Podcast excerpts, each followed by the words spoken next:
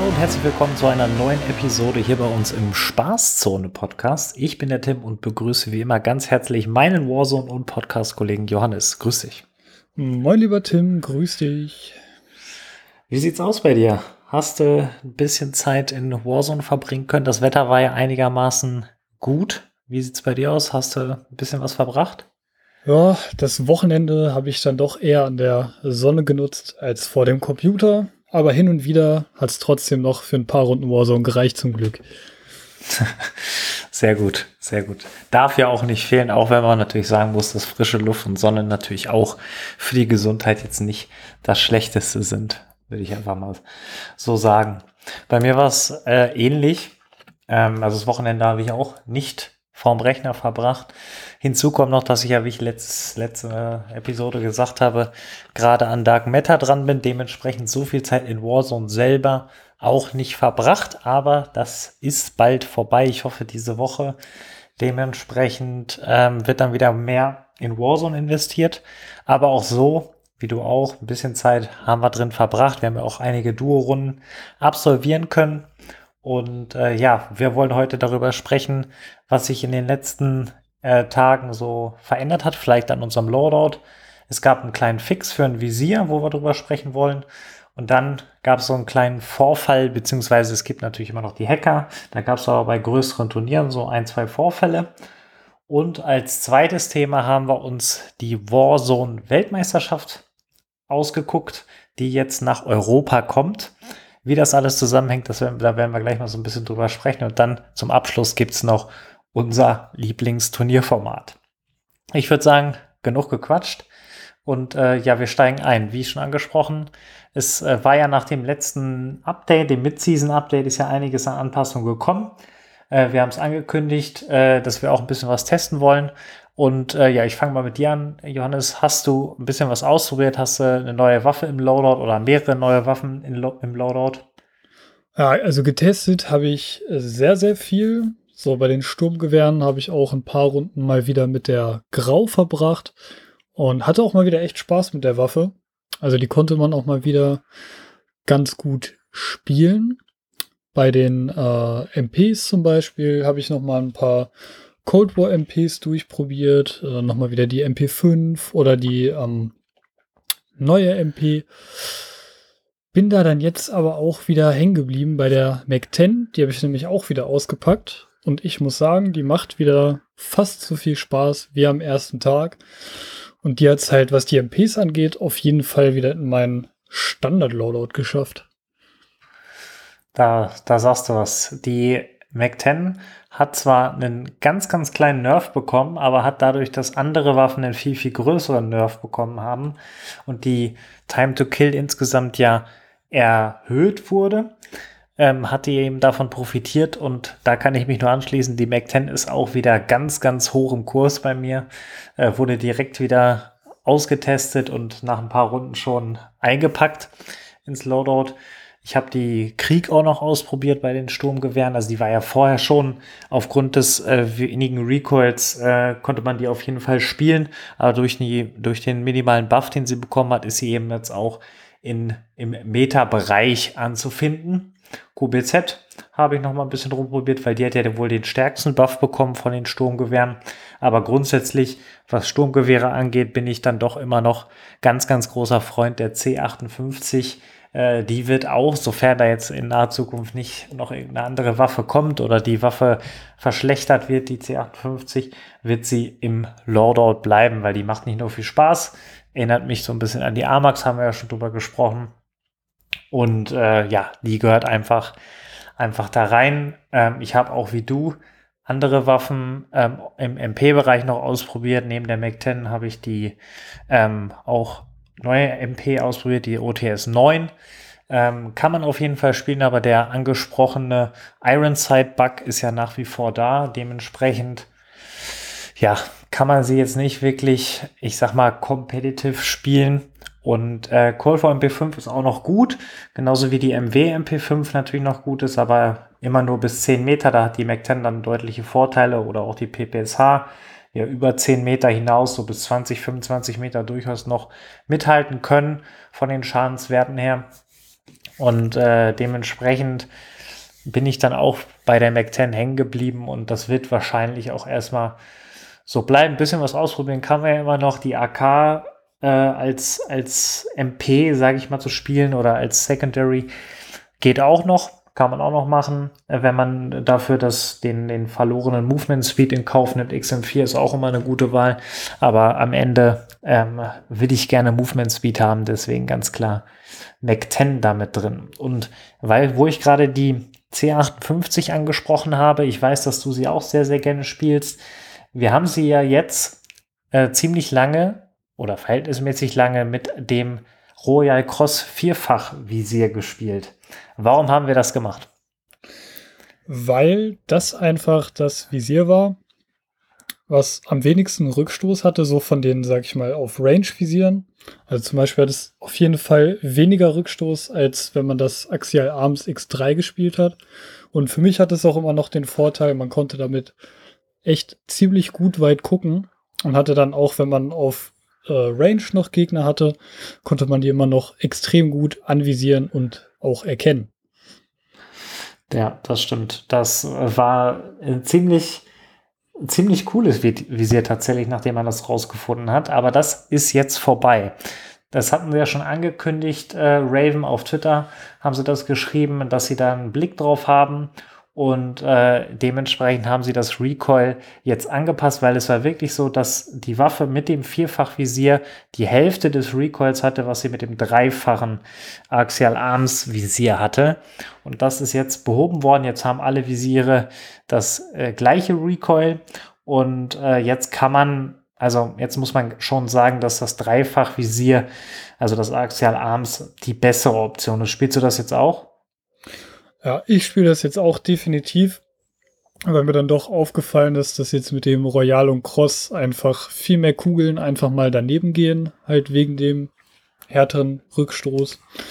Und dementsprechend bin ich auch aus äh, Axial Arms ausgewichen, auch wenn ich es ein bisschen schade finde, weil ich finde, wenn da die Gegner ein bisschen weiter entfernt sind, kann man die natürlich äh, nicht ansatzweise so gut erkennen wie mit dem Royal und Cross wenn man denn äh, auch ein gutes, äh, eine gute Optik draufgepackt hat, beziehungsweise ähm, ein gutes Visier. Du weißt, was das stimmt. Ja, genau. Also das Fadenkreuz meinst du? Genau, in, genau. In dem Visier.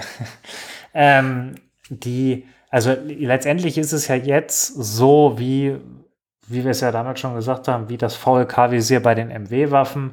Da war es ja auch so, dass wenn es wirklich über 100 Meter hinausging, dass es schwer war. Jetzt hat man die gleiche sag ich mal, jetzt hat man die Vergleichbarkeit wirklich eins zu eins geschaffen, dadurch, dass eben das Visier jetzt angepasst wurde. Und ja, ich bin auch aufs äh, Dreifach-Visier zurückgewechselt. Ähm, ist jetzt so, aber die Waffe ist auch nach der Anpassung, also da haben sie ja wirklich nur das Recoil-Verhalten von dem äh, dem Vierfach-Visier Royal Cross angepasst. Kann man immer noch spielen. Hat sich nach dem letzten leichten Nerf, den die Waffe bekommen hat, im Season Update nicht viel verändert.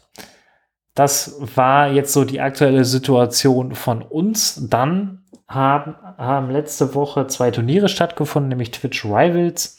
Und äh, da wollen wir ganz, ganz kurz mal drüber sprechen, weil äh, die Hacker-Situation da auch Thema war.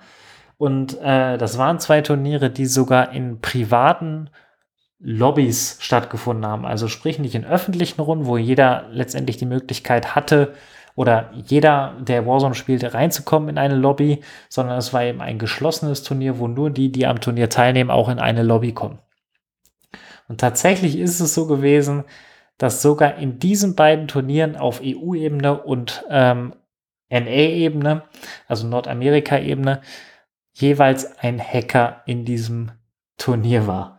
Und das finde ich, also ich will jetzt gar nicht drauf eingehen, was der gemacht hat und so weiter. Es ist nachgewiesen worden, dass äh, gehackt worden ist. Der wurde auch auf Twitch im, im, im Anschluss gebannt oder die Hacker wurden auch im Twitch, auf Twitch im Anschluss äh, gebannt. Der YouTube-Kanal wurde von dem einen, soweit ich weiß, sogar gelöscht und auch äh, im, im Spiel selber wurde er äh, gebannt.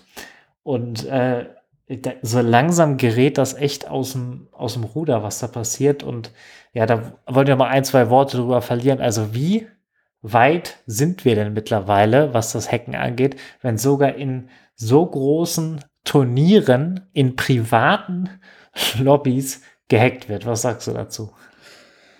Ja, also ich habe mich erstmal gefragt, wie kann das sein? Werden die einzelnen Teilnehmer nicht noch mal ein bisschen überprüft, weil ähm, jetzt von demjenigen auf jeden Fall bei Twitch Rivals EU war es ja wohl so, dass der Code-Tracker von dem extrem, extrem auffällig war. Also allein an seinen Statistiken hätte man sehen können, dass er hackt.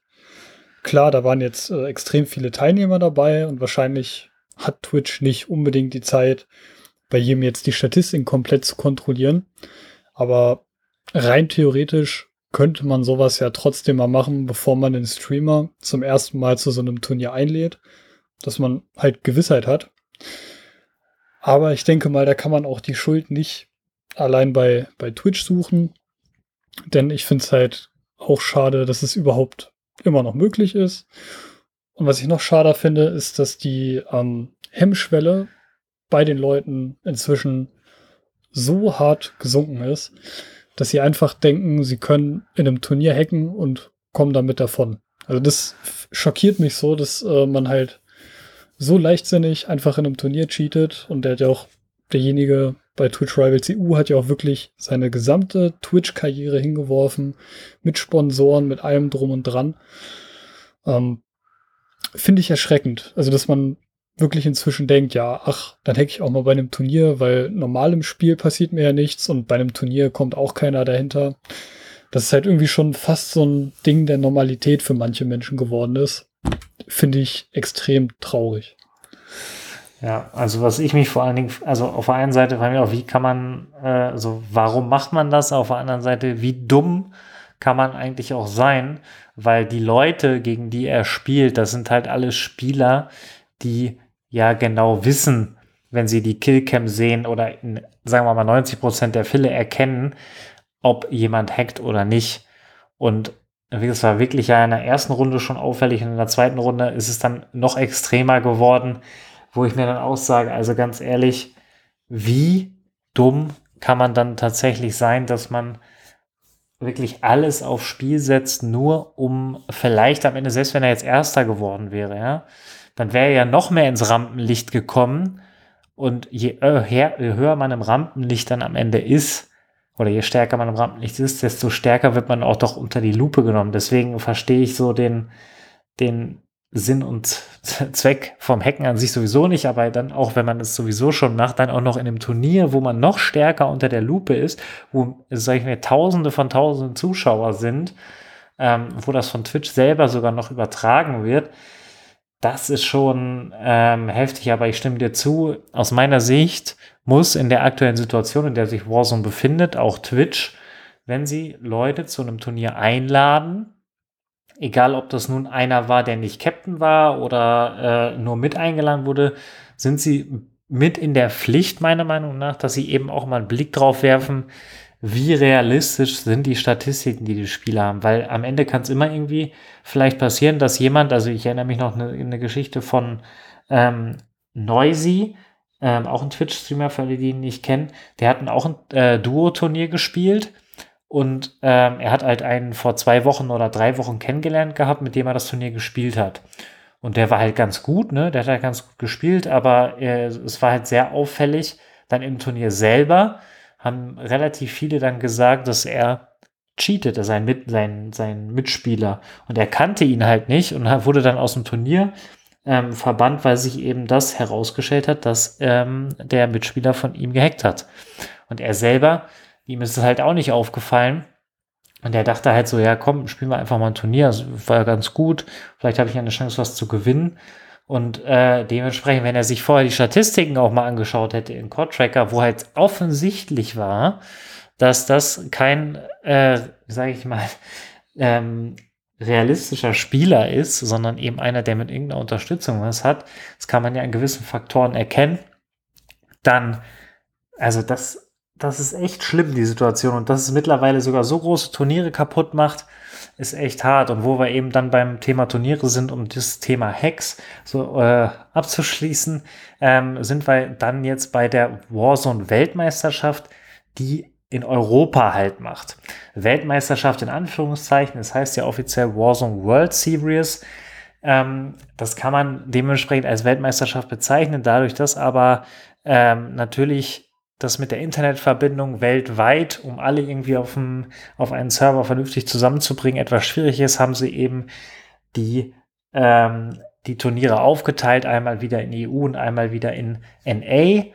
Ähm, und NA hat schon stattgefunden, die Weltmeisterschaft, und jetzt Anfang August macht die Weltmeisterschaft halt in Europa. Und äh, da bin ich übrigens auch sehr gespannt und äh, mich interessiert auch deine Meinung dazu. Meinst du, es traut sich jemand in diesem Turnier zu hacken? Also ich würde am liebsten sagen, das macht keiner. Keiner ist so dumm, sich komplett äh, seine Zukunft als Content Creator zu verbauen. Aber jetzt die beiden Twitch Rivals Turniere haben gezeigt, scheinbar ist es manchen egal oder sie wollen halt das Risiko eingehen zu hacken. Dementsprechend wäre ich auch gar nicht mehr so doll überrascht, wenn tatsächlich auch in so groß veranstalteten Turnieren, noch größer als Twitch Rivals jetzt, äh, jemand versuchen würde zu hacken. Und ähm, ich meine, die Leute da sind ja auch dann nicht blöd, was Hacken angeht. Also vielleicht ist da wirklich dann der eine oder andere dabei, der da einen ganz unauffälligen Wallhack oder so dabei hat. Weiß ja. man nicht. Ist ja auch wirklich schwer dann zu beweisen, dass irgendwer cheatet, wenn er es extrem, extrem unauffällig macht. Beziehungsweise sich Mühe gibt, es auch wirklich zu verschleiern. Ich hoffe einfach mal, ich ab, äh, appelliere einfach an die Vernunft und hoffe, dass da tatsächlich nicht irgendwie was passiert. Also auch hier haben wir folgendes Turnierformat. Wir haben wieder eine private Lobby, wo alle Teilnehmer in eine Lobby kommen. Das letzte Mal, für alle, die das private Lobby-System in Warzone nicht kennen, es ist normal so, dass quasi ein Host eine extra, äh, sag ich mal, Lobby aufmacht und alle müssen dann joinen, dem jeweiligen Team. Jeder hat einen Squad, den er joinen muss, der vorher festgelegt wird. Das dauert immer alles ziemlich lange. Und ähm, dementsprechend wird aus drei Stunden gerne auch mal ein Sechs-Stunden-Turnier. In Amerika haben sie das letzte Mal sehr clever gemacht. Also da hat das Turnier wirklich auch nur die Zeit gebraucht, die es angegeben war, weil nämlich die Teilnehmer von Activision auf irgendeine Art und Weise gelabelt worden sind und für den Zeitraum der Weltmeisterschaft konnten sie, wenn sie eben Trios suchen, ähm, was eben auch jetzt der, der Modus für die Weltmeisterschaft in Europa ist. Wenn Sie ganz normal Trios suchen, dann kamen Sie nur mit den Teilnehmern aus der Warzone-Weltmeisterschaft in Amerika in eine Lobby und eben nicht mit den öffentlichen. Also sie mussten keinen privaten Host joinen. Das hat das Ganze eben sehr angenehm gemacht. Auf einer Seite zum Zuschauen, weil es keine langen Wartezeiten gab. Ähm, und das hoffe ich, dass sie das in Europa auch so machen. Ich gehe mal ganz stark davon aus.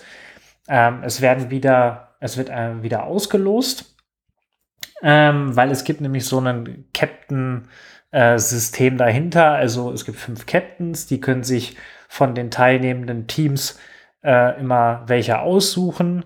Unter denen wird dann ein Preispool hat, äh, wird dann aus dem Preispool von 300.000 Dollar was verteilt und dann gibt es eben noch das Ranking des Turniers selber, wo auch nochmal Preisgeld verteilt wird. Und äh, es ist das bestbepreiste Turnier ähm, der Welt in Warzone. Natürlich neben dem anderen aus äh, Amerika mit 300.000 Dollar. Also da steckt schon ordentlich Potenzial drin in dem Ganzen.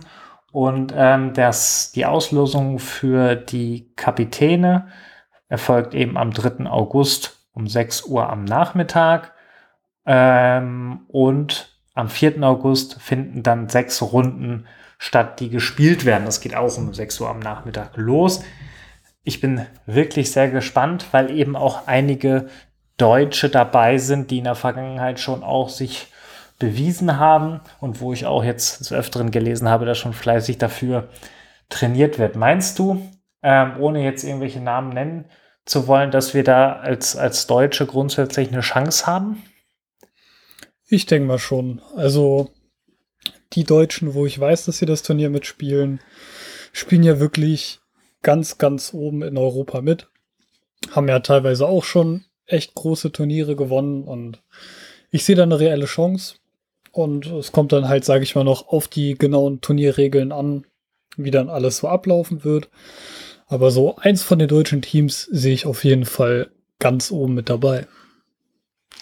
Ja, dem würde ich mich anschließen. Also am Ende, du hast es gesagt, es kommt am Ende auch so ein bisschen auch auf, auf die Regeln an. Also es wird wahrscheinlich wieder einen Kill-Multiplier geben. Also je mehr Kills man macht und äh, in, in Kombination mit der Platzierung werden dann die Kills mit einer gewissen äh, Multiplier multipliziert. Äh, dann kommt am Ende ein Punkt, äh, Punkt, äh, Punktestatus raus und äh, wer am Ende die meisten Punkte hat in Kombination aus Platzierung und Kills, wird dann äh, das Turnier gewinnen. Und hier hat man natürlich wie immer, es ist immer noch Battle Royale.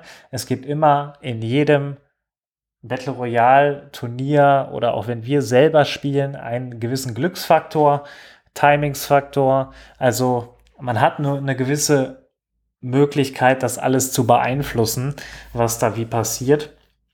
Und äh, das macht es am Ende natürlich auch so spannend, das Ganze. Und ich glaube auch, wie du, dass wir als Deutsche, die daran teilnehmen, ähm, eine, eine reelle Chance haben. Ähm, aber wie auch jetzt in der Vergangenheit gezeigt hat, bei der Europameisterschaft waren die Engländer äh, ja ziemlich gut ähm, und haben am Ende auch gewonnen. Und äh, die sind definitiv auch ziemlich stark ähm, im, im Warzone-Turnieren gewesen, auch in der Vergangenheit. Ich glaube, Twitch Rivals EU haben die auch gewonnen letzte Woche. Da wird schon, wird schon spannend werden. Und äh, ich werde auf jeden Fall vorm, vorm Rechner sitzen und äh, mir das Ganze anschauen und mitfiebern. So viel steht fest. Was, wo wir vielleicht noch mal ganz kurz drüber sprechen können, ist, wir haben, ich habe es ja angesprochen, wir haben ja jetzt die ähm, Amerikaner oder Nordamerikaner, die ein eigenes Turnier spielen und die Europäer, die ein eigenes Turnier spielen. Jetzt ist es ja so, dass wenn man von Weltmeisterschaft redet, ja eigentlich irgendwie alle Kontinente miteinander vereinen möchte.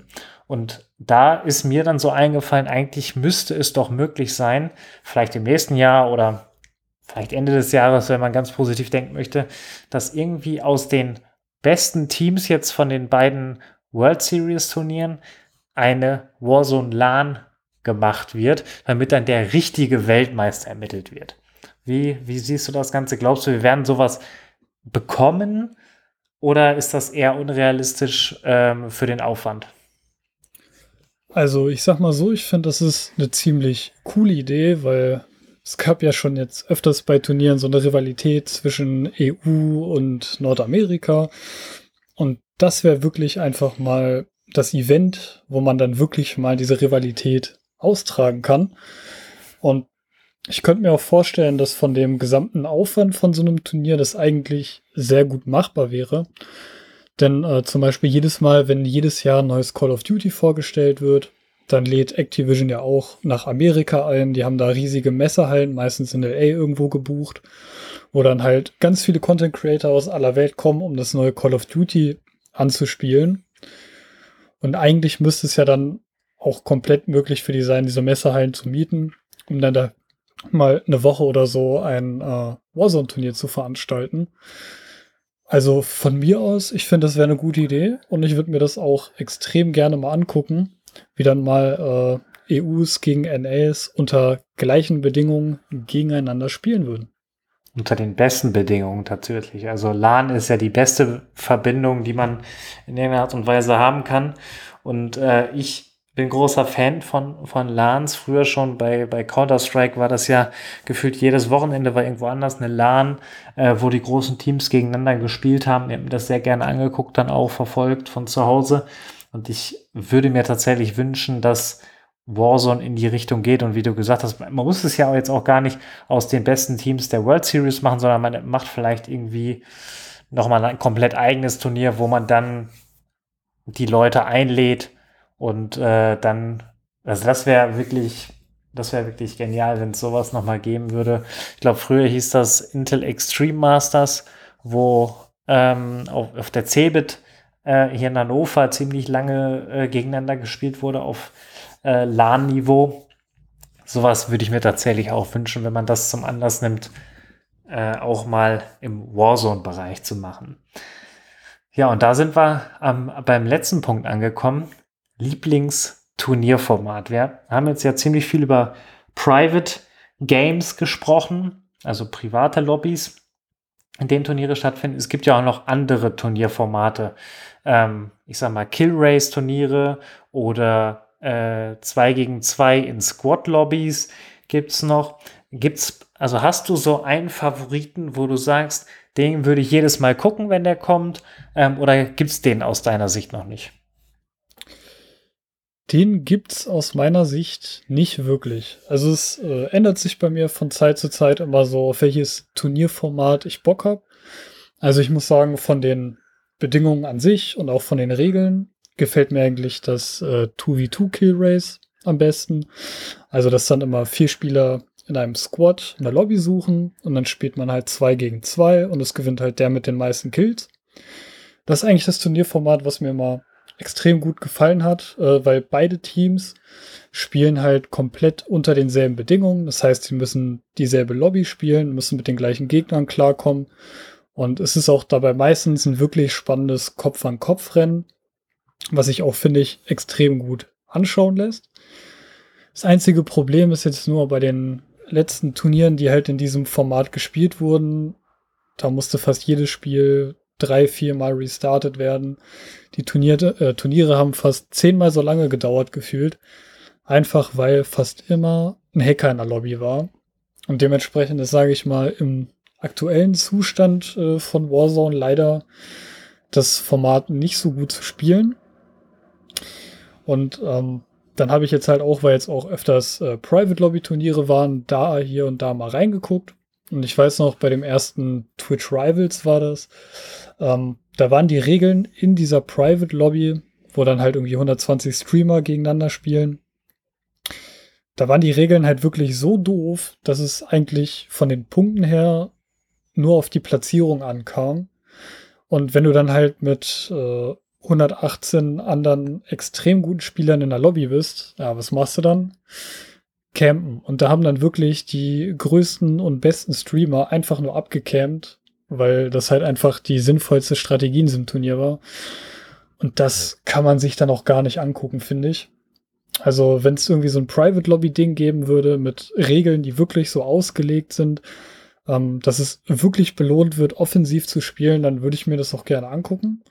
Weil ich finde, es ist auch immer ganz lustig, ähm, wenn du dann nicht siehst, wie dein Lieblingsstreamer irgendwelche normalen Spieler oder teilweise auch richtige Bots einfach nur durch die Lobby schießt, sondern da finde ich es dann auch wirklich unterhaltsam, wenn sich dann große Streamer einfach gegenseitig über den Haufen schießen und dann guckst du gerade deinen Lieblingsstreamer und dann hat er vielleicht einen Streamer geholt, den man nicht so gern mag oder so, aber ja, da kommt es dann wirklich komplett auf die Regeln an. Und ein Format, ich weiß nicht, ob du davon schon mal gehört hast, Tim, ähm, Davon habe ich bisher nur gehört, aber habe bisher noch kein äh, Turnier in dem Format gesehen. Äh, das Format nennt sich Odd, Odd Man, also quasi ungerader Mann. Ähm, bei diesem Format gibt es zwei Dreierteams, die gegeneinander spielen. Und dann wird halt immer geswitcht. Das heißt, man hat zwei aus dem einen Team und dann kommt ein einer aus dem anderen Team und bei dem anderen Team genauso. Und dann werden halt immer zu dritt die Lobbys gesucht. Und äh, das finde ich halt, finde ich auch interessant. Hab ich Aber so da habe ich leider noch, noch, nicht gehört. Also ich habe es halt bisher nur gehört, dass es irgendwo angeteased wurde oder ähm, irgendwer darüber geredet hat, aber ich habe noch kein größeres Turnier in dem Format gesehen. Okay. Aber würde ich gerne mal, denn wir hatten ja jetzt, sage ich mal, so am Anfang von Warzone und von Warzone-Turnieren extrem einfach nur dieses Trio Kill Race, wo dann einfach zu dritt äh, auf Siege und High Kills gegangen wird. Ja. Und das war auch am Anfang von Warzone, finde ich, extrem unterhaltsam. Aber ich das finde, stimmt. da hat man sich ein bisschen satt gesehen. Also es ist eigentlich nur noch so, als würdest du deinem Streamer ganz normal zugucken, weil es für ihn halt normale Runden sind. Und da finde ich, das hat ein bisschen seinen, seinen Reiz verloren und hat auch nicht so einen kompetitiven Charakter wie jetzt dieses klassische 2v2 Wager-Format. Das stimmt. Ich äh, hoffe tatsächlich, dass, ich kann mich nur wiederholen, dass die Hacker-Situation endlich besser wird, weil ich bin großer Fan von, äh, wie du auch, von den 2v2 Kill Race Turnieren, weil da ist Spannung drin, da ist vor allen Dingen auch viel Taktik mit drin, weil es geht ja tatsächlich äh, nicht immer unbedingt um die Platzierung, sondern es geht vor allen Dingen, wie ich besser bin als das Team, gegen das ich spiele. Und da kann es auch sein, dass am Ende du mit drei Kills die anderen haben nur zwei Kills gewinnst, aber am Ende geht es darum, wie man äh, am Ende eben bestmöglich gewinnt. Und ähm, das finde ich schon sehr, sehr spannend. Ich wünsche mir aber auch genauso, dass bei den Private Lobbys, wo jetzt der erste Schritt gemacht wurde, dass mehr Private Lobby Turniere stattfinden, dass man sich da so langsam eingegroovt hat und dass jetzt wie bei den World Series Turnieren, dass das eben schnell vonstatten geht. Also, dass ich wirklich als ähm, Teilnehmer nur auf Trios suchen gehen muss und dann bin ich gelabelt von Activision oder von wem auch immer und komme dann wirklich nur mit dem, an denen die an dem Turnier teilnehmen, mit in eine Lobby und muss nicht mich jedes Mal in eine Private Lobby anmelden, den Squad suchen, dann hat's einer, kann ich connecten, muss das Spiel neu starten und so weiter und so fort. Das ist äh, aus meiner Sicht noch das größte Problem, genauso auch, dass es noch keinen richtigen Zuschauermodus gibt im Private Lobby ähm, Bereich. Und äh, da würde ich mir wünschen, dass da noch so ein bisschen was kommt, um eben die Turnierformate, die es gibt, noch unterhaltsamer zu machen. Und äh, ich hoffe wirklich ganz, ganz doll, dass endlich die Hacker etwas weniger werden, sodass man auch wieder mehr 2v2 Kill Race, äh nicht doch 2v2 Kill Race oder 2v, 2v2 Wagers sieht. Weil das ist schon wirklich äh, Spannung pur äh, bei dem, in dem Spiel. Und äh, ja, das, das wäre so ähnlich wie bei dir der Favorit. Ähm, stimme dir aber auch zu, dass Private Lobbys jetzt, als die ersten Turniere stattgefunden haben, eben reins Gekämpe war und äh, dass dieser Multiplayer, den sie jetzt eben eingeführt haben, natürlich schon dafür sorgt, dass offensiver gespielt wird. Das merkt man auch. Ähm, man sieht dann eben auch mal, wie gut wirklich die Leute sind, die sich in dieser Lobby befinden, weil sobald du einmal irgendwo Open Field läufst oder nur falsch um die Ecke guckst und einen falschen Schritt machst, ist es sofort vorbei.